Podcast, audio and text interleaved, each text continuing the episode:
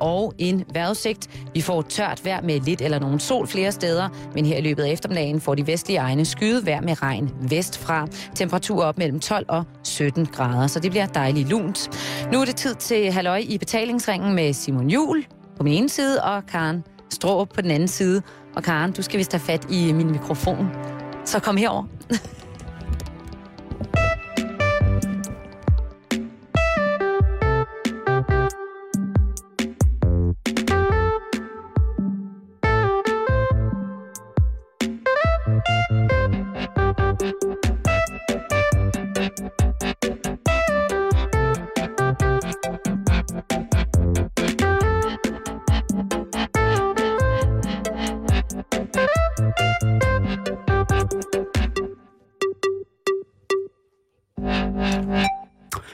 aften, havde jeg sagt. God eftermiddag er det jo dårlig vane, men øh, god eftermiddag og rigtig hjertelig velkommen til Halløj i betalingsringen, sendt live til dig fra Ørstedhus her i København.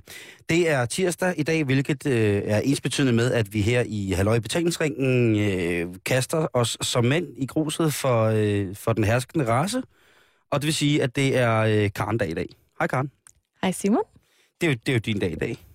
Ja, og jeg havde øh, bedt dig om at lave en intro til programmet. Ja. Og det synes jeg faktisk, du gjorde meget godt. Tak. Det er jeg glad for, at du synes, eftersom det er din dag. Mm. Havde du øvet dig på det? Jeg har gået og tænkt, øh, jeg, jeg, har haft, øh, jamen, jeg har haft en, altså, nogle af de krav, du stiller til mig, Karen.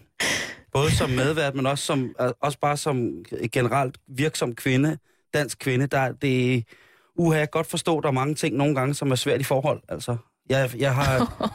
Når man altså, i, jamen, i forhold til altså, øh, at, skulle, øh, at, at, gøre, øh, at gøre dig glad, altså hvis man skal bruge et øh, populært øh, socioord, altså at tilfredsstille dig, er altså hårdt, når man, altså, man får ting, som man skal, ikke? Jeg havde bedt dig om at forberede en bosnisk ret til i dag, og Det er ikke kun en er hele, bosnisk ret. Altså hele en, din verden er brudt sammen. Ja, det er den sådan set. Ja, ikke så, altså, det er den jo. Jeg har jo haft... Øh, jeg, har været, jeg har været utrolig ked af det over, at jeg ikke kunne tilfredsstille dig i dag. virkelig, virkelig ked af det. Ja. Og, øh, og nu griner jeg af det, og det er, det er 100% skalkeskuld, fordi jeg er virkelig skuffet over mig selv, og jeg øh, har kunne løbe det ærne, du har bedt mig om. Ja. Men jeg vil gerne, og det bliver så til sidste programmet, forklare lige præcis, hvad det er, der er gået helt galt for mig i dag. Ja. Fordi det er jo også en lidt anden og mere speciel dag i dag. Det er det. Øhm, Udover at det er Karendag her i løg i betalingsringen, så har jeg jo valgt, at det skal være øh, Bosnien-dag. Ja. Og øh, du tænker måske, hvorfor? Ja, det, det var i hvert fald det, en af de første ting, som kom, øh, faldt mig på sinde, da Ja. du sagde, ved du, hvad vi skal på tirsdag? Vi skal have Bosnien-dag. Der tænkte jeg, det var jo alligevel... Men det var mest, fordi jeg sagde det på nordjysk. Mm, det var det, men, det men det, som sagt, så er det jo din dag. Ja, og jeg har valgt, at det skal handle om Bosnien. Og det har jeg, fordi at øh, det er et land, der i løbet af det sidste halve år øh, sådan har, har fået en lille plads i mit hjerte. Og øh, hvad laver du, Simon? Det slukker ægget. Hvorfor har du taget et æggeur med i studiet? Det var ikke mig. Jeg tror, det var vores øh, meget, meget dygtige øh, nyhedsoplæser, eller nogle andre radioprogrammer før. Okay. Mærkeligt. Nu er det pakket væk. Det var bare så, det kom til at larme under din Bosnien-dag. Okay. Nå, men Bosnien har fået en lille plads i mit hjerte, for ikke at sige en stor plads, øhm, fordi jeg i forbindelse med øhm, en skoleopgave, faktisk min afsluttende opgave på journaliststudiet, øh, i efteråret rejste til Sarajevo, som er hovedstaden i Bosnien, for at undersøge, hvordan er det at være ung i Bosnien 20 år efter borgerkrigen brød ud i landet. Og selve 20-året var faktisk 6. april 2012. Så det er faktisk kun lige en måneds tid siden. Og øhm, nu er det jo selvfølgelig, fordi jeg øh, personligt er dykket meget ned i det her land og historien og hele den her konflikt. Øh, det er helt sikkert derfor, at jeg undrede mig over, at der ikke var mere mediedækning på den her øh, dag. Øhm, men jeg tror også, det mener, skyldes... det skulle være, have været markeret bedre. Jeg at tænker, at øh, man kunne godt lige altså jeg tror, jeg fandt en artikel, der handlede om, at hey, der er stillet nogle stole op i Sarajevo for at markere, at der i øvrigt lige var 10.000 mennesker, der blev slået ihjel for 20 jeg, år jeg siden. Jeg tror, at i sådan nogle situationer, så tror jeg, at det er rigtig vigtigt, at konflikterne betegnes som internationalt politisk afsluttet, før Ja. ja. man begynder at markere tingene. Men- øh, Ja, og, og hvis der er noget, man kan sige, som måske står hen, som virkelig ikke er afsluttet, så er det jo i hvert fald konflikten i Balkan. På mange jo punkter. jo, konflikten lever jo videre, men Mm. krigen sluttede jo. Ja. Altså, den sluttede på en meget besynderlig måde. Altså fuldstændig som når du adskiller to drenge i børnehaven, der vil have det samme legetøj, at så siger, okay, men så klipper vi bamsen over i to stykker. Altså, Mm. krigen endte jo med, at landet blev delt op i to. Ja. Hvor serberne fik ligesom deres egen republik, og så fik øh, bosniakkerne den muslimske del af landet, og dem fra øh, Kroatien, der også bor i landet. Det er jo sådan en kludetæppe-nation, kan man sige, i Bosnien. Det er et multietnisk samfund. Mm. Men krigen bliver jo afsluttet ved, at landet bliver delt op i to, og så får I ligesom hver jeres del af landet. Og, og så, hvem er det, der deler landet op i to? Jamen, det er jo øh, FN og øh, EU og alle, altså, hvad skal man sige, det internationale samfund, USA, altså alle, der ligesom har Alle haft... de bussemænd, som har stået og kigget på konflikten udefra og sagt, prøv at høre, vi indfører alle mulige former for handelsembargo og alt muligt andet, som over, så I ligesom bliver afstumpet fuldstændig. Det er mm. så også dem, som er med i de fredsbevarende øh, og Altså, de den- kontrollerende øh, styrker, som er i området, og det er dem, som i si- si- sidste ende, altså det er, det er dem, der det er direkte for... militært indgreb fra, fra, hvad hedder det, fra os. Ja, det er i hvert fald os, der sørger for, at der bliver skrevet under på Dayton-aftalen, som ligesom bliver punktummet for den her krig i Bosnien. Det er nu, jeg lige vil understrege, at det er sindssygt kompliceret stof, det her, fordi at vi har med en lang historie og forskellige etniske grupper og altså mange, mange interesser i en stor suppegryde. Det er også rigtigt. Og vi kan ikke nå at forklare i detaljer, hvad der ligesom ligger til grund for det ene Og og, der det skal andet. man måske også være virkelig interesseret, ikke? Jo. Altså for virkelig at sætte sig ned og sige, Karen, nu Man skal kan- vi to i fire timer virkelig komme lidt tættere Ja. ja. på den der konflikt. Eller skrive en bachelor om det, som jeg gjorde. Ja. Så når man er kommet lidt ned i det, men, øh, men jeg vil gerne understrege, at det når vi simpelthen ikke i dag. Det er fint. Det synes jeg er fint. Og, øh, og, og for ligesom at gøre det lidt mere... Jeg er jo dansker, så jeg, jo sådan, altså, jeg synes, det er fint, vi ikke når helt ned. Det, det gav os jo et, et EM i, i fodbold, jo. Det er rigtigt. Altså den eneste grund til, at vi overhovedet kom med til EM i 1992, var jo fordi, at, Borgkrigen brød ja, at der var krig i eks-Jugoslavien, ikke? Ja, hvad så? Eller og det er at, jo... altså, at det gik i opløsning hele ja, og hele tror jeg, Balkan, der er mange, der har det i Danmark øh, med den der krig, at der er mange, der ikke rigtig forstår det på den der måde andet. Men vi ved, at vi har været involveret i det, og vi begynder i nyere tid lige pludselig at, at kunne registrere øh, tab sådan rent soldatermæssigt og så videre, og så videre, og det bliver meget... Lige pludselig har man venner, som skal i krig. Ja. Så det, det, det er meget forskelligt. Men jeg synes, det er meget godt, at det er Karndag, at der bliver Ja. diskuteret der, fordi det har jeg, jeg har simpelthen ikke styr på det. Nej. Øhm, men Skal jeg synge? har du lyst? Nej. Jeg synes bare, det så som om, jeg tænkte, åh, skal jeg nu til at synge igen? Nej, ved du hvad, Simon? Der er noget, jeg meget hellere vil. Hvad er det? Og det er øh, at byde velkommen til dagens gæst. Fordi jeg har nemlig inviteret Mirsa i studiet. Fungerer den her? Den fungerer. velkommen til, Mirsa. Mange tak. Og øh, grund til, at jeg har inviteret øh, Mirsa i studiet, det er, at jeg i hvert fald godt kunne tænke mig at på en eller anden måde finde ud af, hvordan det må føles at leve i et land i Europa, hvor der pludselig fra den ene dag til den anden bryder krig ud. Altså, hvordan føles det? Hvordan ændrer... Øh, Mirza er vokset op i, øh, i Sarajevo, som er hovedstaden i Bosnien. Hvordan forandrer byen sig? Hvordan, altså, hvordan føles den her krig? Altså, fordi det er jo kun 20 år siden, den brød ud. Jamen altså, det, øh, Det, vi, snak, vi snakker ikke øh, ude på en eller anden savanne et eller andet sted, eller for 100 år siden. Altså, det er en krig, der er brudt ud i moderne europæisk tid. det har du fuldstændig ret i. Og hvordan det du, er føles, også, du, er det også mere, ligesom... du er også mere tosset med historier, lige på det punkt, end jeg er. Jeg vil jo Du- gerne tilbage. Jeg vil kun snakke om ridder og vampyrer og sådan noget. Og aser. Og aser, ikke? Og der er det måske meget godt, at du træder ind ligesom, Ja. og tager den fælles europæiske krigshistorie i omkring nutiden pænt seriøst. Ikke? Ja. Så skal jeg ikke bare sætte mig herover Jo, også gør det. på Karendag? Super. Rigtig hjertelig velkommen til dig, Mirza. Mange tak. Jeg er glad for, at du havde lyst til at komme på besøg i dag. Jeg er glad for, at du er her på besøg. Øhm, for lige at introducere dig ordentligt for lytterne, så kan jeg fortælle, at du er lige fyldt 29 år. Helt korrekt. Og øh, du har været i Danmark siden 1993, hvor du flygtede hertil fra Bosnien. Det er rigtigt, ja. Og der var du så kun 10 år gammel. Yes. Hvor var du henne, da den her krig ligesom brød ud? Jamen, øh, da krigen brød ud sådan for alvor, der, der var jeg jo i Sarajevo, øh, hvad hedder det, og i den, den første periode, øh, min, min tidligste erindringer fra krigen, øh, det er faktisk, øh, det er radioen.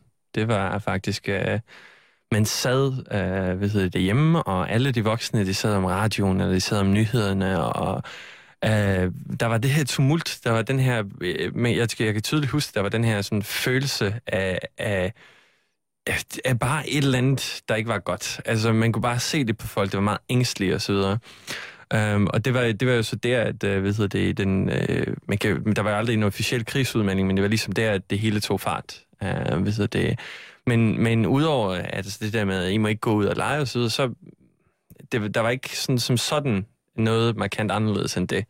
Jo, skolerne blev lukket, det var egentlig fedt nok for mig som barn. altså, det, det skulle jeg ikke klage over, selvfølgelig. Um, men de fysiske forandringer kom først lidt tid efter det. Hvornår går det op for dig, at du er midt i en krig?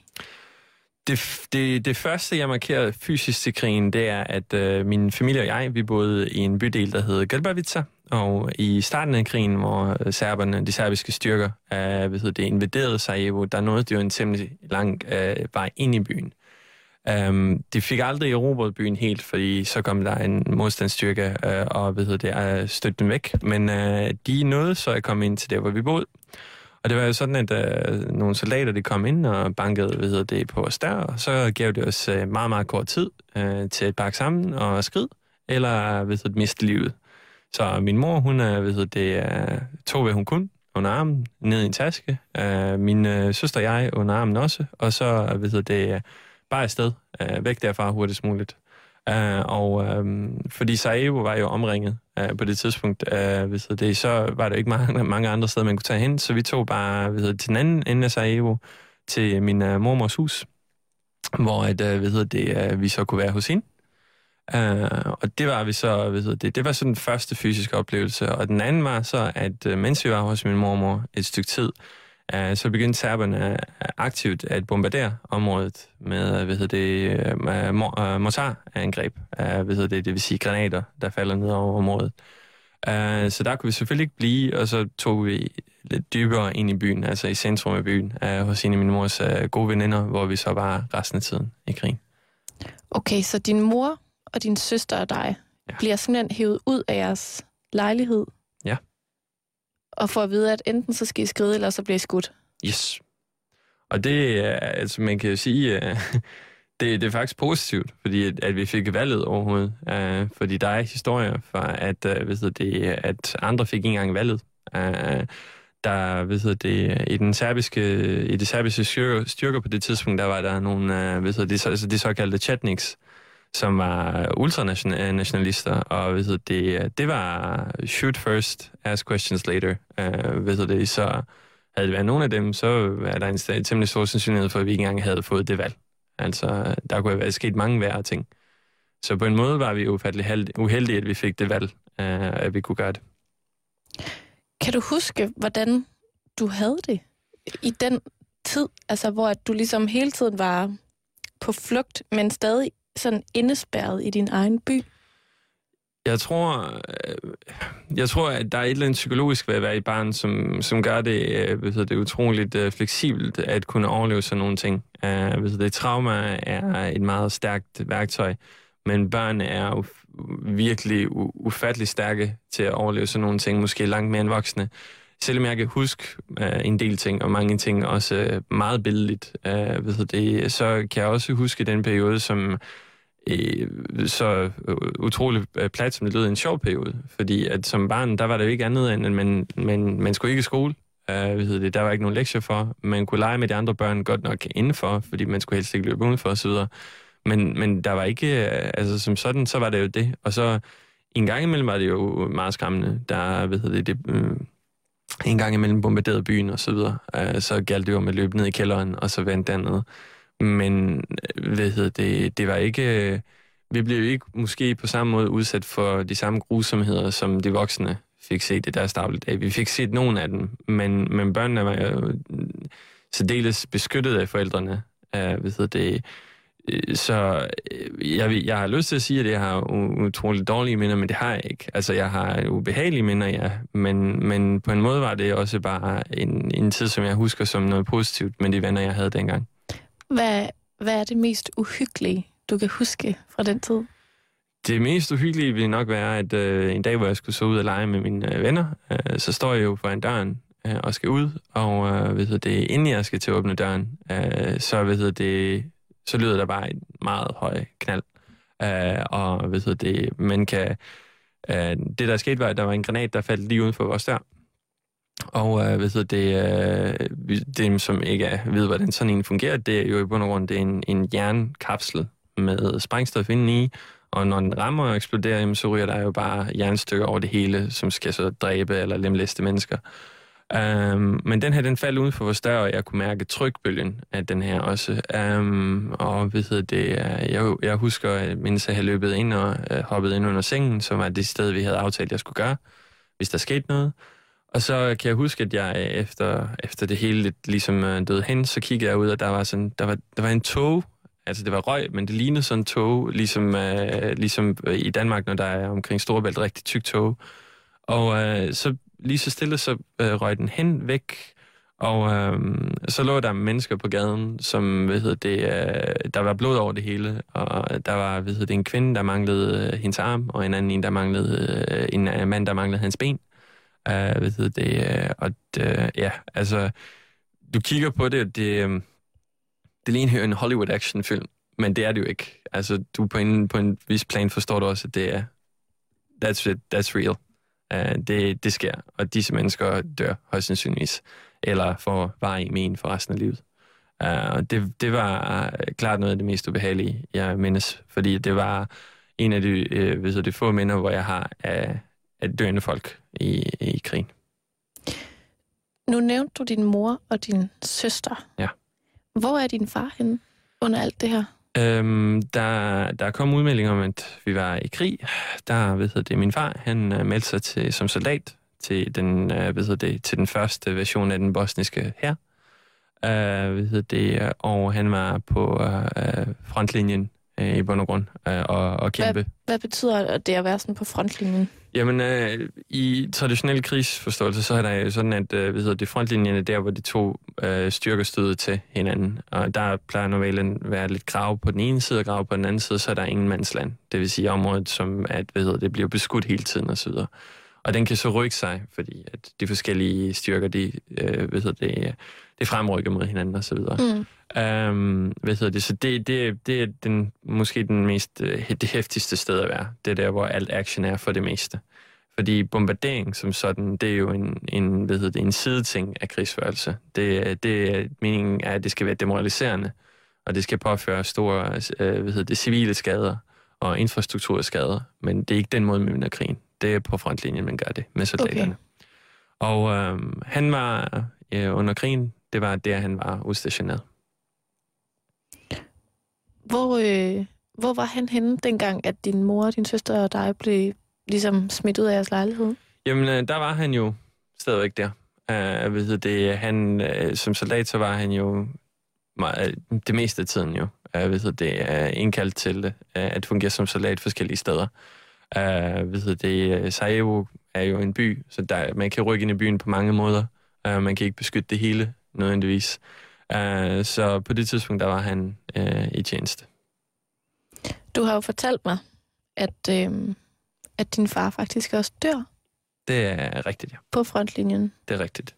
Um, det, der sker, er, at uh, ved det, er på, på frontlinjen, der uh, begge sider uh, kan bruge beskidte knep, og uh, de serbiske soldater, uh, ved det, uh, havde, de havde en taktik, at uh, det skød for at såre, ikke for at dræbe. Uh, og det vil så resultere i, at hvis uh, nogle soldater befandt sig i Englandsland øh, under et angreb eller noget andet i den retning, så vil de, øh, ved det, sniskytterne skyde for sår, altså arme og ben, øh, eventuelt krop. Øh, det, det, så, det, det resulterer i selvfølgelig, at du har nogle mennesker, som har utrolig stor smerte, som græder dagen og natten lang, øh, og skriger og råber på hjælp. Øh, og det er jo utroligt demoraliserende for øh, hvad hedder det, de styrker, som soldater nu engang tilhører.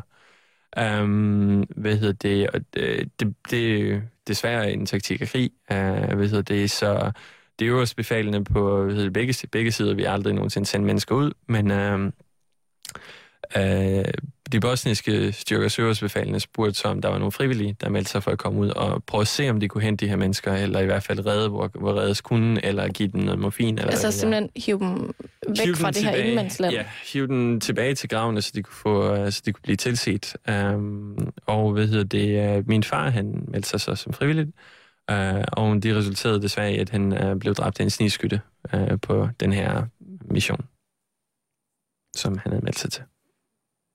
Hvornår øh, fandt du så ud af, at din far var død? Øhm, jeg fandt det faktisk ud af først lang tid efter, øh, hvor jeg var kommet til Danmark, og det gjorde jeg, fordi at øh, min mor havde truffet en beslutning om, at sådan noget vil ikke være særlig godt for mig som en 10-årig, og så i en krigszone at få at vide. Uh, øh, hun var bange for, hvad for en effekt det vil have på mig uh, længere langsigtet. Uh, så vi fik det faktisk at vide, øh, jeg tror, efter vi havde været i Danmark i halvanden år, og måske hele tre år efter det rent faktisk havde sket. Hvorfor, altså, hvorfor tror du, der gik så lang tid? Men øh, jeg tror bare, jeg tror, jeg, jeg tror, at børn kan gennemleve mange ting, men jeg tror også, der er nogle ting, der er ufatteligt stærkt påvirkende. Og at miste en, en far eller en mor er en af de ting, som børn agerer mest overfor. Det er det, vi relaterer mest til, uh, hvad det, på tværs af kultur, både danske og bosniske børn. Uh, og jeg, jeg uh, så op til min far meget, meget stort. Jeg ved det, uh, uh, jeg elsker ham meget, uh, og jeg tror, at uh, min mor havde kunne godt se, at hvis jeg fik det at vide, at det kunne resultere Øh, det kunne medføre nogle meget negative resultater øh, for mig øh, udviklingsmæssigt. Så øh, jeg tror, at hun valgte at tage det på et tidspunkt, hvor at vi var i mere sikre omgivelser, og hvis nødvendigt, at jeg måske også kunne få den nødvendige hjælp til at komme igennem det. Fordi det, det ville man ikke kunne have gjort dengang. Men hvis der er gået tre år efter, at han rent faktisk døde, så må du også have haft et håb om at se ham igen. Hvordan havde du det så, da du fandt ud af, at, at det ville aldrig nogensinde ske? Jeg, jeg blev utrolig ked af det, uh, hvad hedder det, og jeg havde haft den her håb om, at, det, om, at jeg ville se ham. Jeg, jeg havde også haft en håb om, at krigen ville slutte rigtig hurtigt, at folk ville se, at det var ufatteligt dumt. Uh, hvad hedder det, um, så da jeg fik det at vide, der blev jeg deprimeret i meget lang tid. Uh, det, det, der var måske var godt, var, at uh, en del af de mennesker, vi var i flygtningelejre med på det tidspunkt, havde oplevet lignende tab. Og øh, så, så føltes man alligevel ikke så alene i verden, som hvis man bare havde øh, fået det hvide øh, pat alene i verden. Um, og det resulterede også i, at jeg blev meget overbeskyttende. Uh, hvis der var nogen, der sagde negativt uh, om min far, så kunne jeg sagt finde på at komme op og slås. Fordi at uh, uh, der var, jeg følte bare, at noget var blevet taget fra mig, uh, som, og jeg havde ikke fået mulighed for at sige ordentlig afsked. Um, så i lang tid var jeg meget uh, en mærkelig humør, øh, for at sige det bedst muligt. Men der var jo mange, der mistede under krigen. Har du sådan, mm, har du sådan tænkt over, hvad det er for en krig, du har mistet din far til? Jeg har og, tænkt... og, og, og som jo også, hvad skal man sige, er grund til, at du bor i Danmark i dag. Jeg, jeg har tænkt rigtig meget over det. Jeg jeg har skrevet, øh, min opgave var faktisk også om, om krigen, fordi og det var det Uh, det var det til dels, fordi det fascinerede mig, men det var også et forsøg fra min egen side om at forstå det. Uh, ved du, det er fordi, at jeg tror, at rigtig mange mennesker, og lokalt også, ikke ved alle siderne til det. Uh, vores krig og, og hele situationen dernede er så ufattelig komplekst, at uh, selv dem, som gennemlevede hele krigen, vil ikke nødvendigvis vide alle sider til den det, det ved selvfølgelig krigen i sig selv, men øh, ikke nødvendigvis alle grundene til, til det førte til lige præcis det her, til øh, at, at lige præcis det skete, og at det gjorde på den måde, det gjorde. Um, så jeg har overvejet det rigtig meget, og um, det er altså, in- intet krig er godt. Men, men det, det, der skete dernede, var... Det var... Det, det, det, skulle, det skulle ikke have sket. Altså, der kunne have været en meget mere fredelig øh, løsning på det. Uh, men når, når følelser bliver involveret med øh, hvad hedder det, religion, samt uh, tilhørsforhold og kultur og etnicitet uh, og smider omkring 50 andre ting i det, så, så, er det, så ryger forstanden ud. Uh, hvad hedder det?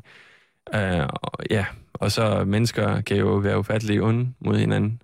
Um, uh, men, men på den anden side, så uh, man kan jo sige, at, uh, at intet er så ondt eller dårligt, at det ikke er godt for noget andet. Og, og det, har, det har givet mig i hvert fald en mulighed for at komme til Danmark, uh, hvor jeg nu er statsborger, og, og føler mig mere dansk, at jeg har fået et, et, en ny chance i livet, som jeg ikke ville have haft, hvis det ikke havde sket. Så uh, når, man, når jeg kigger tilbage på det, så er det altid med melankoli. Altså, at man har måttet betale den ultimative pris, og på den anden side, så kan man så prise sig lykkelig over, hvad det har ført til. Fordi du kan jo så spørge, vil tage hvem som helst i Danmark, og så sige, vil du have... Du kan vælge følgende, du kan vælge at beholde din far, eller vil de skyde din far, så kan du få 50 millioner kroner. Hvad vil du have? Altså, det, ja. det er jo en meget simpel måde at stille det op på, men det er jo i bund og grund det. Jeg har selvfølgelig ikke fået 50 millioner kroner, men jeg har fået lov til at bo i Danmark. Ja. Som for, for mit vedkommende er næsten det samme. Men hvad, prøv at forklare det. Hvorfor er det så fantastisk i forhold til at vende tilbage til Bosnien, efter krigen sluttede? Fordi at, som du selv øh, beskriver for Simon, at øh, krigen er færdig. Der er ikke våben, og der er ikke soldater osv., men konflikten var ved. Uh, øh, vores midtland uh, øh, er øh, i, i en anden form for krig nu. Uh, ved det, uh, vi er desværre det land i Europa med, med størst korruption. Vi er det, stand, uh, vi er det land i Europa med uh, mindst aktive unge osv. Det er uh, desværre noget, der sker dybt ind i mig hver gang, uh, ved jeg tænker på det og snakker om det og besøger dernede. Et, et, et, et land, hvor der ikke er meget håb om, at tingene bliver bedre. Uh, Daytona Peace-aftalen uh, ved det gjorde, at landet er låst fast i en forfatning og en uh, regeringsstruktur, som ingen mening giver. Kan du prøve at beskrive den? Hvad, hvordan sådan jeg ved godt, det, det er en svær opgave at sætte ja. dig på, men sådan lidt kort, øh, hjælp mig med at forklare det ja. her med, at, at hvordan det politiske struktur ja. ligesom holder hele nationen fast, fast. i sådan en skruetvinge af ja. konflikt. Jamen, det der er, hvad hedder det, de tre store etniske grupper i Bosnien, det er, hvad hedder det, bosniakker, som er primært muslimer, så har du øh, serber, som er primært, øh, hvad hedder det, øh, ortodoxe, og så har du kroater, som er primært øh, protestanter.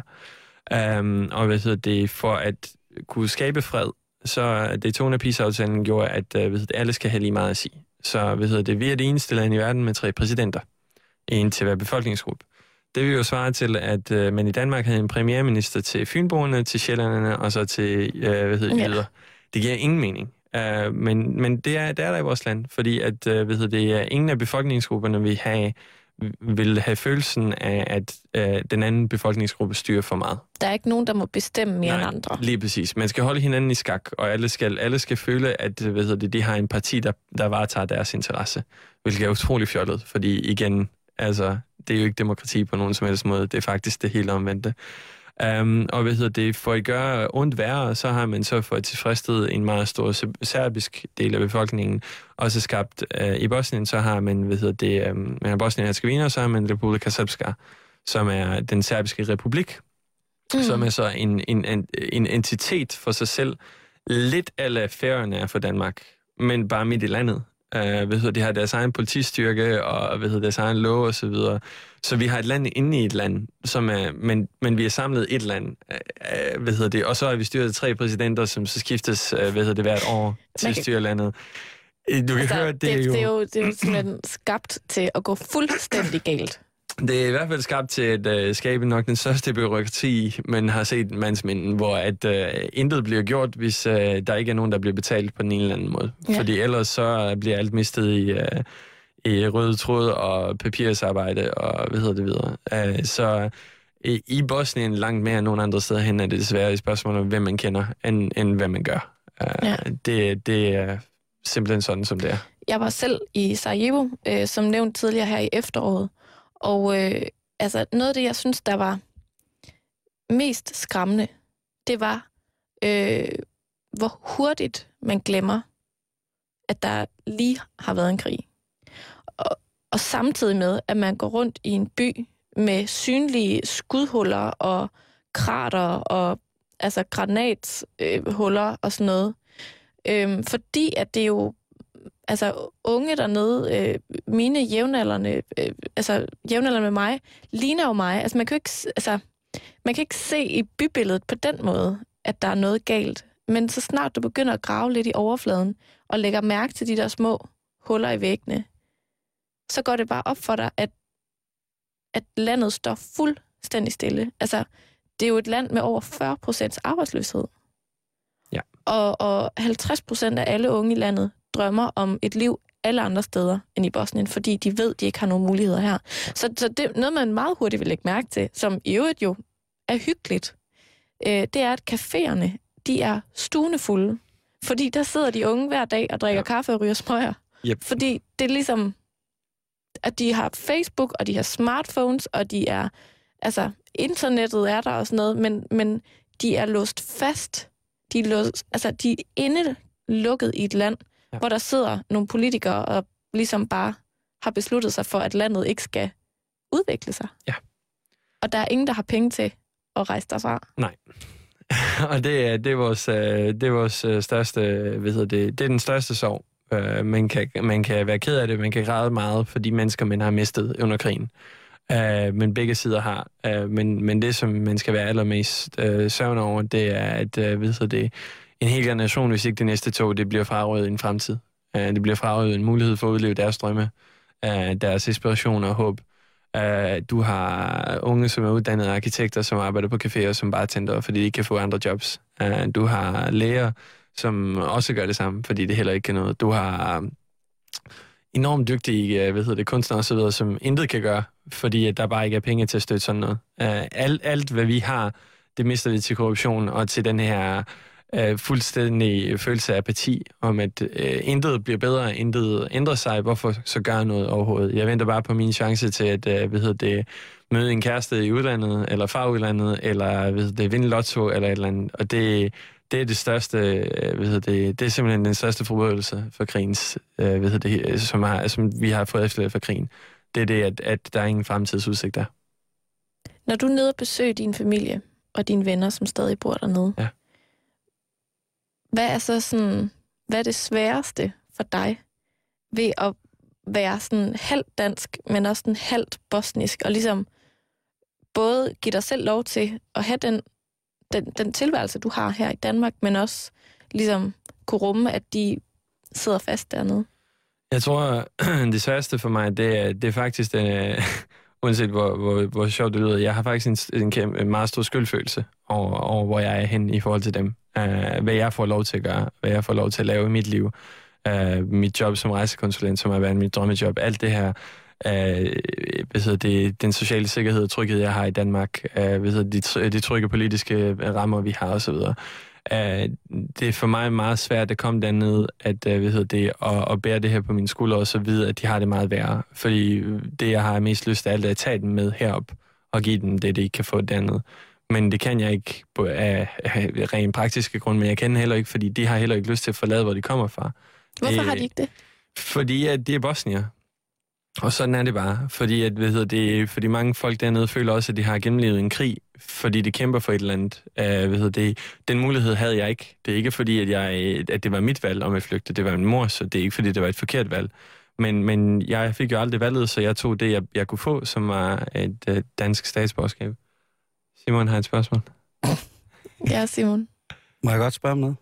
Ja. Nu sidder jeg og lytter her. Jamen, og det må du gerne. er egentlig meget rørt i virkeligheden. Men jeg tænker, når du, i henhold til, du siger, at du måske skammer dig lidt over, hvad du har mm. øh, ved at være kommet hertil. Ja. Øh, har du så ikke nogensinde tænkt på, at du vil tilbage og være iværksætter? Det... Og se, om du med, med de ting, du kunne bibringe herfra, kunne måske bringe noget energi ned til bare der, hvor du kommer fra? Jo, Uh, jeg har faktisk været dernede uh, i visse, visse tidspunkter i meget lange perioder, og, og hvad hedder det, for lang tid siden, uh, hvad hedder det, sammen med nogen, som Karen også kender, der var jeg nede og arrangere en uh, musikfestival, som uh, hvad hedder det, faktisk uh, gen, genbyggede det gamle ungdomshus, det havde dernede. Og nu er det faktisk genåbnet helt moderne, og der bliver holdt koncerter osv. dernede. Men det, som der er, at øh, hvad hedder det, øh, jeg vil gerne, det vil jeg på en måde, ja, men, men jeg, vil ikke, jeg vil ikke kunne få det forhold, jeg har lyst til, for at kunne gøre det.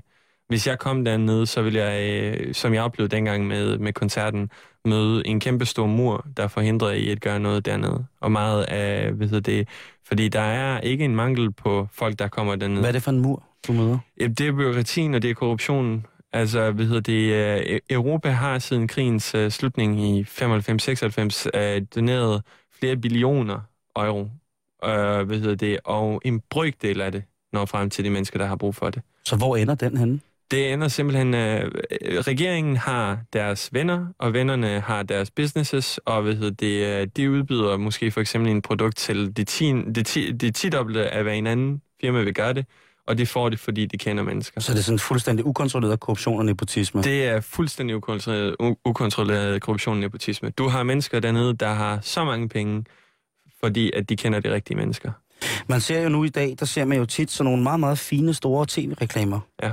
Øh, hvor man både kan komme til, altså hvor man kan komme til Kroatien. Ja. De har lanceret en kæmpe stor, meget, meget dyr international kampagne for at holde ferie i Kroatien. Og jeg ved, at der er mange, som nærmest øh, valgfarter og nu har som favoritrejsemål øh, Ja. Kroatien. Og hvis man ikke lige er bevidst om det, så er øh, Bosnien, det ligger øh, sådan klemt lidt inden af, af Kroatien. Kroatien strækker sig med hele sin kystlinje. Øh, Bosnien har, så vidt jeg kan ved ikke rigtig nogen kystlinje som sådan. Meget, meget Vi lige har meget, meget 20 lille. km eller 20 sådan noget. kilometer, ja. ved Dubrovnik eller et eller andet, yes, helt, helt nede præcis. sydpå. Ikke? Ja. Men, men der ser man jo så en voldsom tilgang af, af, af udlændinge til, som kommer ned for ligesom at, at købe og timeshares i Bosnien eller i Kroatien osv. osv. Ja. Øhm, er, det, er det også et grundlag for ligesom at, at hive penge ind til, noget, til en korruption, eller er det i virkeligheden mere velfungerende end Bosnien? Fordi jeg synes ikke, jeg ser så mange bosniske feriekampagner. Nej, det er, øh, Kroatien er øh, hvad hedder det, heldig på det punkt, at det har, øh, hvad det, det har ikke de samme etniske problemer som os. Det har øh, hvad hedder det, en premierminister eller præsident, øh, hvad hedder det, og de, øh, de slap ud af krigen med øh, i bund og grund hele landet i behold. Øh, der var jo ikke særlig meget militæraktion derovre. Øh, hvad det, så landet er kommet på fod rigtig hurtigt. Øh, hvad det, og menneskerne denne trives meget bedre øh, end dernede. Og det er sjovt, fordi den kampagne, du skriver om, den er faktisk ikke lanceret i Bosnien, fordi kroaterne vil ikke have os som turister derovre. Det kan jeg da sagtens forstå. Så for at vi ikke skal skræmme deres andre turister væk. Men, men helt ærligt, Mia, så ikke? Det er, altså, som du også selv siger, det er, nu har de jo, øh, hvad hedder det, nu har Bosnien jo, eller faktisk sidste år, ville de påtale de i internationalt råd, at de ville søge op, øh, optagelse i EU. Ja. Og der, er- og, og der er de jo, hvad hedder det, på det tidspunkt, der er den øh, ordførende, hvad hedder det, præsident øh, Virkoslav Bevander, som ja. siger, at øh, jævnført den artikel, de artikler, jeg har læst, at øh, det nærmest er inden for et år, der vil han øh, med, Ja, med, ja. Jeg læste en artikel, som var skrevet for en måned siden, hvor han sagde, at inden for den næste måned, Altså, hvad, er der slet ikke nogen, der kan råbe kejserens nye klæde dernede, når de der mennesker går i krig med det der? Eller er det stadigvæk så betændt og så, så meget en, en, en ligetorn, at man ikke kan sige, prøv at høre, det, det, vi kan jo godt se, det ikke går det her. Altså, ligesom du fortæller, at du bare, hvis du prøver noget godt. Ja. simpelthen bare bliver ved med at løbe ind i en mur. Ja. Ikke? Jeg, Altså, muren flytter sig bare, hvis det er. Muren flytter sig bare. Øh, Du kan prøve at tage en anden vej, og så er den der, og så kan du prøve at tage en tredje, og så er den der. Jeg tror, at, øh, jeg tror, at vores politiske system er så åbent et sår på landet, at vi bare glider ud. Det, er, hvad hedder det, og, og indtil det sår bliver lukket, så, så kan alt, altså du kan pumpe lige så meget nyt blod ud ind i systemet, som du har lyst, men det kæmpe store sår, den fosser bare, ikke også? Altså, der, det bliver jo bare, bare ikke holdt tilbage. Og det er fint nok med EU. Det er øh, helt øh, ærligt øh, talt en, en god tanke og så videre, men det, det, det er en tanke. Øh, hvis du spørger mig personligt, og jeg følger en lille smule med i det, der kommer til at gå pænt mange år, før vi overhovedet får en, en finger ind ad døren øh, på, på EU. Fordi vi udfylder bare ikke de, de grundlæggende øh, hvad hedder, det, nødvendigheder. Mirza, afslutningsvis, fordi at vi har jo en overraskelse til gode, inden øh, programmet slutter, Ja. Som, øh, som vi skal nå jo. Simon, du Ja. har jo forberedt noget. Men afslutningsvis, så kunne jeg godt tænke mig at spørge dig. Ja. Øh, nu øh, startede jeg jo udsendelsen med at sige, at jeg synes, det var vigtigt at markere, øh, ikke at fejre, men at markere 20-årsdagen for den her krig. Ja. Netop også for ligesom at minde folk om, at prøv at, vi, vi var aktive dernede, men så var det ligesom også om, at vi lukkede døren til Balkan og sagde, så må I lige selv tage den herfra. Ja. Nu har vi ligesom lavet Dayton-aftalen. Hej, hej. Ja. Øh, at, at det her 20 år kan ligesom også være med til at, at, at, at ligesom lige pege lidt derned igen og sige, ja, ja, men måske, måske er det ikke øh, alle de her billioner af euro, som du fortæller EU på sådan, som vi skal, som skal til for at løse konflikten. Måske skal vi gøre noget andet. Ja. At det ligesom er en, er, er en grund til at, at lige at, at, at, at tænke lidt over, om, om der var noget andet, vi kunne gøre Ja. for Bosnien. Men jeg tænker også, jeg kunne godt tænke mig at høre sådan, nu har du valgt at komme her og fortælle din meget øh, personlige historie. Ja. Øhm, Ja, det er altså hardcore shit at lytte på, synes jeg. Jeg, Ja. jeg er meget øh, over... Altså, det, det, det bliver man lidt sådan beæret af, at du fortæller sådan der. Jeg synes, øh, Mm. wow. Men nu tænker jeg lidt på, hvorfor du gør det. Altså, og hvorfor er det vigtigt at, at pege dig ned? Altså, og, og hvorfor synes du, det er vigtigt at fortælle den her historie? Jeg, jeg, jeg synes, det er vigtigt, fordi at, øh, hvad hedder det, øh, Danmark og Bosnien, Bosnien er jo forbundet, altså, øh, hvad hedder det, på, på mange punkter, og øh, sjovest er det jo selvfølgelig, at Danmarks største øh, sportslige succes kommer ud af min største personlige tragedie, og mange andre menneskers personlige tragedie, og det, jeg, jeg siger ikke, at danskere skal mindes det hver gang, ikke også, øh, men, men det, det er bare sjovt at tænke på, hvordan at ting fra en anden del af verden kan påvirke en. Og jeg synes, det er vigtigt, øh, ved det, at øh, jeg synes, det er vigtigt ikke, ikke at glemme det, fordi at det er i Europa. Det er ikke mere end en tre timers flyvetur herfra, at det skete. Og nogle af, nogle af de største øh, ved det, krigsforbrydelser siden øh, naziregimet under 2. verdenskrig skete ikke mere end tre timers flyvegang fra, fra Danmark i, i, i det moderne vestlige verden. Det er altså det er alvorligt. Og, det, og hvis, man, hvis man ikke tænker over det, hvis man ikke mindes det, hvis man ikke husker på det, så, så er man altid i fare for, det sker igen. Øh, uh, så det, og det er, det, det er faktisk også et rigtig, rigtig vigtigt redskab, kan man sige, at kunne kigge tilbage og så se, hvordan et samfund kan krakalere på etniske baggrund og på kulturelle baggrund, fordi at om vi vil have det eller ej, så bliver Danmark et multikulturelt samfund langsomt. Vi, Yes. hvad hedder det, Det går vi ind for. Det gør vi Her kraftigt. i det gør vi. betalingsringen. Absolut, Ja, for fanden, mand. Absolut. Og vi Flere. får flere udlændinge. Vi bliver, hvad hedder det, vi, øh, vi dater flere udlændinge. Vi kommer sammen med flere udlændinge. Der bliver flere, hvad hedder det, mixede forhold osv. Og, og, og, og det relaterer jo tilbage til, hvordan vores samfund var. At man er nødt til at kigge på, hvad det er, der gik galt dernede, for at det ikke skal gå galt herop. Så før krigen brød ud ja. Ja. i Bosnien, der var det faktisk også sådan i jeres land, Der at var folk var på kryds og tværs af... Multikulturelt samfund. Så lige pludselig kan der opstå sådan en lille spire Ja. af ondskab, der munder ud i en Lige krig. præcis. Så det skal man lige have for øje. Ja. Og sørge for at bremse det, hvis man kan. Yes. Ja, hvis Åh. man lige går og ikke har andet at lave, så kan man lige stoppe Hvis man lige er ude at luge Ja, mens man i haven. tærte. og tænker, hvad er den af? Men så tak, fordi øh, du ville øh, fortælle din historie her i programmet. Det var så lidt tak, fordi jeg måtte komme. Simon, det er jo Karndag, Ja. eller det er Bosnien-dag i Karnland ja, i dag. det er det jo. Og øh, derfor har jeg jo øh, fået lov at bestemme, og jeg har jo sat dig på en opgave. Ja. Faktisk allerede i går gav jeg dig et stykke papir i hånden og sagde, det vil jeg gerne have, du laver til i morgen. Det er fuldstændig rigtigt. Vil du fortælle, hvad det er? Øhm, jeg vil gerne... Øh, I går, der giver Karen mig et stykke papir og siger, at vi får besøg af, af Mirza. Og øh, fordi det jo er, øh, det er jo øh, herinde, Mirza, skal du forstå, så er det jo simpelthen, der jeg har intet at skulle have sagt om tirsdagen. Jeg skal række hånden op, jeg skal spørge pænt, og ellers skal jeg bare gøre, hvad Karen siger. Og det er rigtig hyggeligt. Øh, jeg får en opskrift på Sevapsisi i hånden, som øh, er en for ukendte ud i det bosniske kulinariske øh, verdenskort, en meget, meget Øh, ja, altså hvis man slår op, slår det op på nettet under danske opskrifter, så hedder det en balkanfrikadelle. og, øh, Yes. Yes. og, det, og det er det jo, altså nu øh, har jeg fået en opskrift her, som øh, tydeligvis er skrevet af en, øh, som ikke er øh, bosniak, altså øh, muslimsk bosnier, fordi at man kan altså også i den her nu, altså opskrift, som jeg nu vil læse op, Ja. ja. tilsætte svin. Okay. Men to kilo hakket oksekød skal der bruges. Det havde jeg ikke problemer med at finde. Ja. Et halvt kilo hakket lam eller svin. Ja.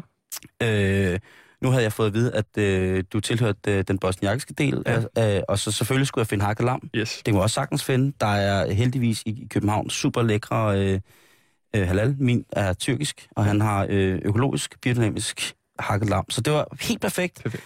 En øh, æge, æggehvide, øh, det har jeg også. Yes. Det har man sgu altid, ikke? Ja. Hvidløg, der har man også. Der er ikke angivet noget kvanti her, det kan jeg godt lide.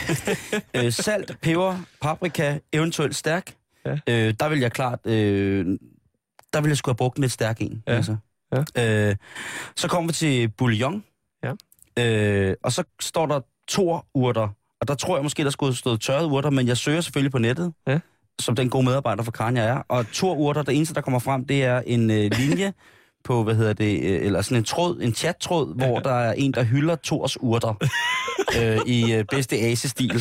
Så jeg tror simpelthen bare, der stod tørrede urter. Der er ikke okay. angivet, hvilke urter, der skal bruges her. Nej. Men eftersom at jeg, øh, hvad hedder det, har rejst lidt i, i de smukke land, så, og i omegnen der, så vil jeg skyde på, at det er måske det, man går ud og finder af bjergene. Ja. Det er som lammet også går smovser lige. Så Lige der har været noget øh, vildt timian, der har helt sikkert været yes. noget rosmarin, Helt korrekt. øhm, som har været tørret, ikke? Og der har Yes. måske også været nogle forskellige andre øh, øh, vild mynte ned mod syd og sådan nogle ting og sager, Mhm. så man har ligesom kunne blande forskellige ting i. Men jeg har taget de tre grønne, ikke? Yes.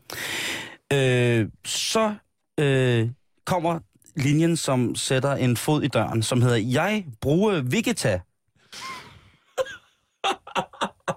Jugoslavisk, og så det er en øh, opskrift, jeg har fået fra øh, Karens øh, meget søde mors veninde. Ja, Øh, Mila. Sulku? Nej, hvad hedder hun?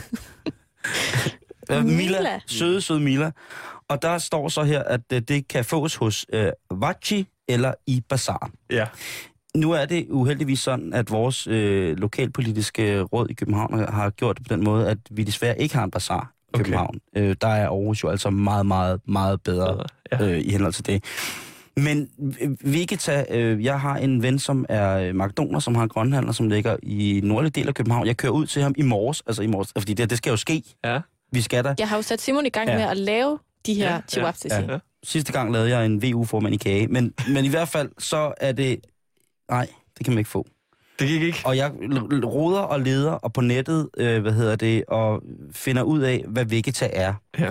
Og øh, jeg kan fortælle jer, at Vegeta, det er et, øh, øh, et øh, form for øh, pul- pulver, Ja, som øh, er en, et mix af forskellige urter og grøntsager.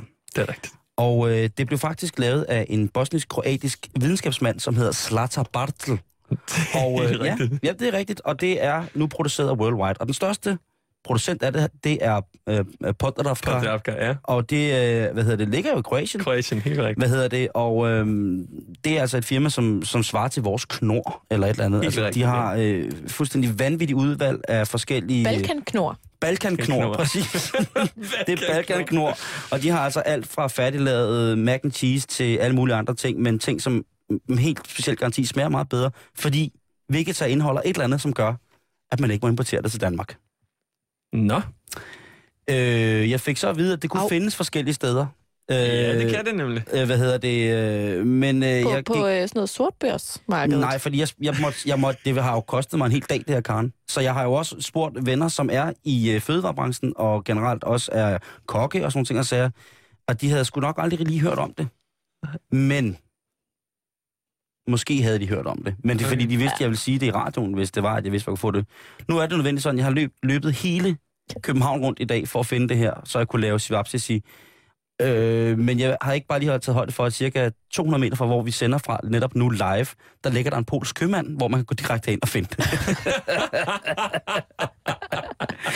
Nå, men i hvert fald så står der efter øh, Vegeta, så står der, alt blandes og formes til små pulse. Ja. som rulles i en blanding af Tabasco. Og der, det vidste jeg ikke, hvad var, om det var Tabasco. Olie, øh, engelsk sovs og sojasauce. Ja. De bliver stegt i olie eller på panden, eller bedst på grill. Og jeg vil jo gerne have grillet det. Yes. Og så serverer man det med ty, ty, tyrkisk brød. Ja. Øh, altså, øh, jeg ville jo have serveret. Noget af det, som jeg satte stor pris på, da jeg var i øh, Kroatien og Bosnien, Herzegovina ja. og McDonald's, det var øh, ajvar, Ja, øh, som er en, en, en, en en blanding af peberfrugter. ja, en peberfrugt, auberginer og hvidløg, Yes, og som øh, kommer ud af en efterkrigstid, hvor man savnede kaviar, fordi ja. At øh, produktionen af kaviar blev stoppet i, øh, hvad hedder det, i det område. Øhm, og, og, og så ville jeg jo godt have lavet det også, men det, det, det hele det gik op i, i hat og briller. Jeg var jo rasende. Ja, ja. Altså, hun er jo en krævende dame fra Ingstrup, ikke? Jamen, så, det- øh, man får ikke, så, så jeg ville jo så gerne, øh, som jeg startede radioudsendelsen med, jeg ville så gerne have tilfredsstillet dig rent øh, med Chewapsisi. Ja. Men det sker ikke. Til gengæld, Det sker ikke. Jo, det kommer til at ske Næste på spå, til næst, fordi at vi stopper ikke her. Vi har mange folk, som øh, vender programmet, som er fra øh, lige præcis det område af Europa. Og øh, ikke mindst øh, er, er vi her på programmet kæmpe, kæmpe, kæmpe stor fan af den mere musikalske del af Balkanområdet. Jeg er meget, meget stor fan af, af Balkan. Faktisk var det sådan, at for nogle uger siden, der var det største romanske bryllupsband, Balkanband, Mahalarai Banda, var at spille i København. Og det havde altså været en fest, hvor at igen folk blev samlet af musikken. Ja. På kryds og Mhm. tværs af religioner, Ja. af krige, øh, fordomme osv., så, videre, så var der altså en kæmpe, kæmpe stor fest. Men jeg synes ikke, at øh, Mirza skal gå, skal gå herfra uden noget. Han skal Okay. i hvert fald ikke, altså det vil være dårligt. Det, man bliver budt alle steder, når man kommer til, til Bosnien. Simon, til, prøv lige ja. Jeg skal lige opsummere. Du Ja. har ikke lavet Chihuahua Nej, Det Nej. lykkedes ikke. det, lø, det, nej, jamen, jeg kunne ikke finde det, der skulle i, som øh, søde, din mors søde veninde har skrevet. Jeg kunne ikke bare begynde, jeg kan jo ikke begynde at improvisere over en, kla, en Balkan-klassiker. Så nytter, jeg kan jo ikke bare, jeg, jeg gik jo ind og læste på nettet, og så Ja. er der en eller, anden, øh, en eller anden tosse, der har siddet et eller andet sted og skrevet Balkan-frikadeller, ikke? Allerede der får jeg ikke lyst til at lave det. Jeg vil lave Sivapsisi, og hvis, jeg skal, hvis der skal øh, øh, øh, Vegeta i Sivapsisi, så... Øh, Og det skal der. og det skal der. Det skal der. For øh, på Dafka, så skal der bare det. Så kan jeg jo ikke, altså... Nej. Det, Det vil det er også- ligesom Men det- silikari. Man kan ikke have en silikari uden kari. Lige præcis, og jeg tænker, Ja. Det vil også, altså, det vil være skuffende, ikke? Altså, hvis Mia så kom herind, og så havde din, din radiovært kollega lavet Balkan, kun havde lavet balkan eller ikke havde lavet rigtig Sivapsis, ikke? Du havde bare lavet frikadeller. Mm. Men jeg vil meget, meget gerne have lov til at invitere Mirza tilbage til Sivapsisi. Skal vi ikke gøre det en fredag? Det synes jeg, fordi Mirza, det er sådan, at fra den fredag den 18., der begynder vi at sende live udenfor. Ja. Og en af de ting, man kan ud over at sende radio udenfor live, det er jo at grille. Åh, oh, Og der står jo her, at Sivapsisi er bedst på grill. det er det så absolut. Men så, så, så nej, Karen, jeg har, altså det må, det er jo strafbart, kan man sige. Ja, det er jo ikke Den rart. tager vi bagefter. Men du har taget noget andet med, kan ja, jeg det er så ikke se. uheldigt, når hun siger det. Den tager vi bagefter. Sådan myndig jysk, Myndig jysk. ja, den Ja. tager vi bagefter. Simon, Ja, du har taget noget andet med. ja, jeg har. Jeg har taget, øh, Jeg frygter. nej, øh, en af mine meget, meget gode venner var på første hold af, den, øh, af NATO-styrken Ja. i øh, Jugoslavien. Ja. Og øh, han sagde, at en af de ting, som blev rigtig, rigtig god, og som ligesom blev et symbol på øh, en form for kontakt imellem de øh, fælles europæiske styrker, den internationale fredsbevarende styrke, og så de lokale mennesker, der var der. Det var en brændevin, en blommebrændevin, som Ja. hedder Slipovic. Slipper vi. øh, så her er der en flaske øh, Bardel øh, Slipovic. Det er, for folk, der ikke ved det, så er det altså en... Øh, det er... Det, det er det er stærke sager, men Det er det er også øh, det er altså en, en, en blomme, øh, hvad hedder det, brandy. Ja. Men den skiller sig ud ved, at den har et voldsomt bitterstof. Den kunne faktisk godt minde lidt om grappa. Ja. Men nu ved jeg jo så, at i forhold til sådan udvikling af sprit og øh, hvem der var hvor i det osmanske rige osv., så, så vil jeg tro, at grappaen faktisk var en efterdestillering af Slivovicen, fordi Slivovicen er lavet af blommer, fermenterede blommer, gæderblommer med kerner, som grappaen jo også er. Og den er en lille smule bitter, den er meget, meget stærk. Den og er det, meget stærk. Og man Den bliver, er, Jeg kan lige så godt sige, som det er, Karen Mor. Sidst jeg drak Slivovice, der havde jeg ikke noget tøj på til sidst. Jeg, vil, jeg tror aldrig, jeg vil sige det her, men så har Simon og jeg noget til fælles. Så derfor, så derfor så giver jeg dig den her, Misse. Misse. Tusind tak, fordi du vil komme. Mange tak. Og tak, fordi du forhåbentlig vil komme igen, når jeg roder mig seriøst ud i at lave Sivapsisi med Eifert. Jeg vil i hvert fald overveje det meget, meget stærkt. Og vi har mange øh, andre øh, folk også, dejlige mennesker, som mm. er fra, fra lige præcis det område. Så, skal, så bliver det jo endnu mere stille mig selv hænge mod til tør. Det kan være, at I lige skal snakke sammen efter programmet med kontakter på det her Vegeta-pulver. Ja. Altså Nej, balkanknor. jeg, jeg kan selv. Jeg skal nok, jeg skal nok stoppe det, det der. tror jeg ikke på. Om ikke, om ikke andet, så kan jeg jo i hvert fald rejse til, Ved du til hvad? Bosnien. Jeg sætter dig på et fly til Boston. Jeg burde da i et Så land, du først et land med tre præsidenter, du burde det da vel for fanden være muligt at få fat i det her produkt. Det skal jeg ikke kunne sige. Nå, det var øh, Karndag for i dag. Det var spændende. Det var meget, øh, meget, meget spændende. Og jeg har sagt det før, og nu siger jeg det igen. Tusind tak, fordi du havde lyst til at komme forbi og besøge os her i Halløj Betalingsringen. Mirza, Det var så lidt. Tak fordi vi har med. vi klapper lige. Det sgu godt. Og øh, tak til dig, Simon, fordi du gjorde et okay forsøg på at tilfredsstille mig. Mm. Hvis Lad os du er, håbe, det går bedre næste tirsdag, som jeg allerede nu kan afsløre, også får et lidt historisk vingesus over sig. Hvis du at det mærke af mad, som laver det her Vegeta, også har noget, som hedder Socolino og Lino, som er mad fra små babyer? Det smager faktisk fantastisk godt. Det vidste jeg ikke. Men øh, jeg ved, at øh, nu er det tid til nyhederne her på Radio 24 Tak for i dag.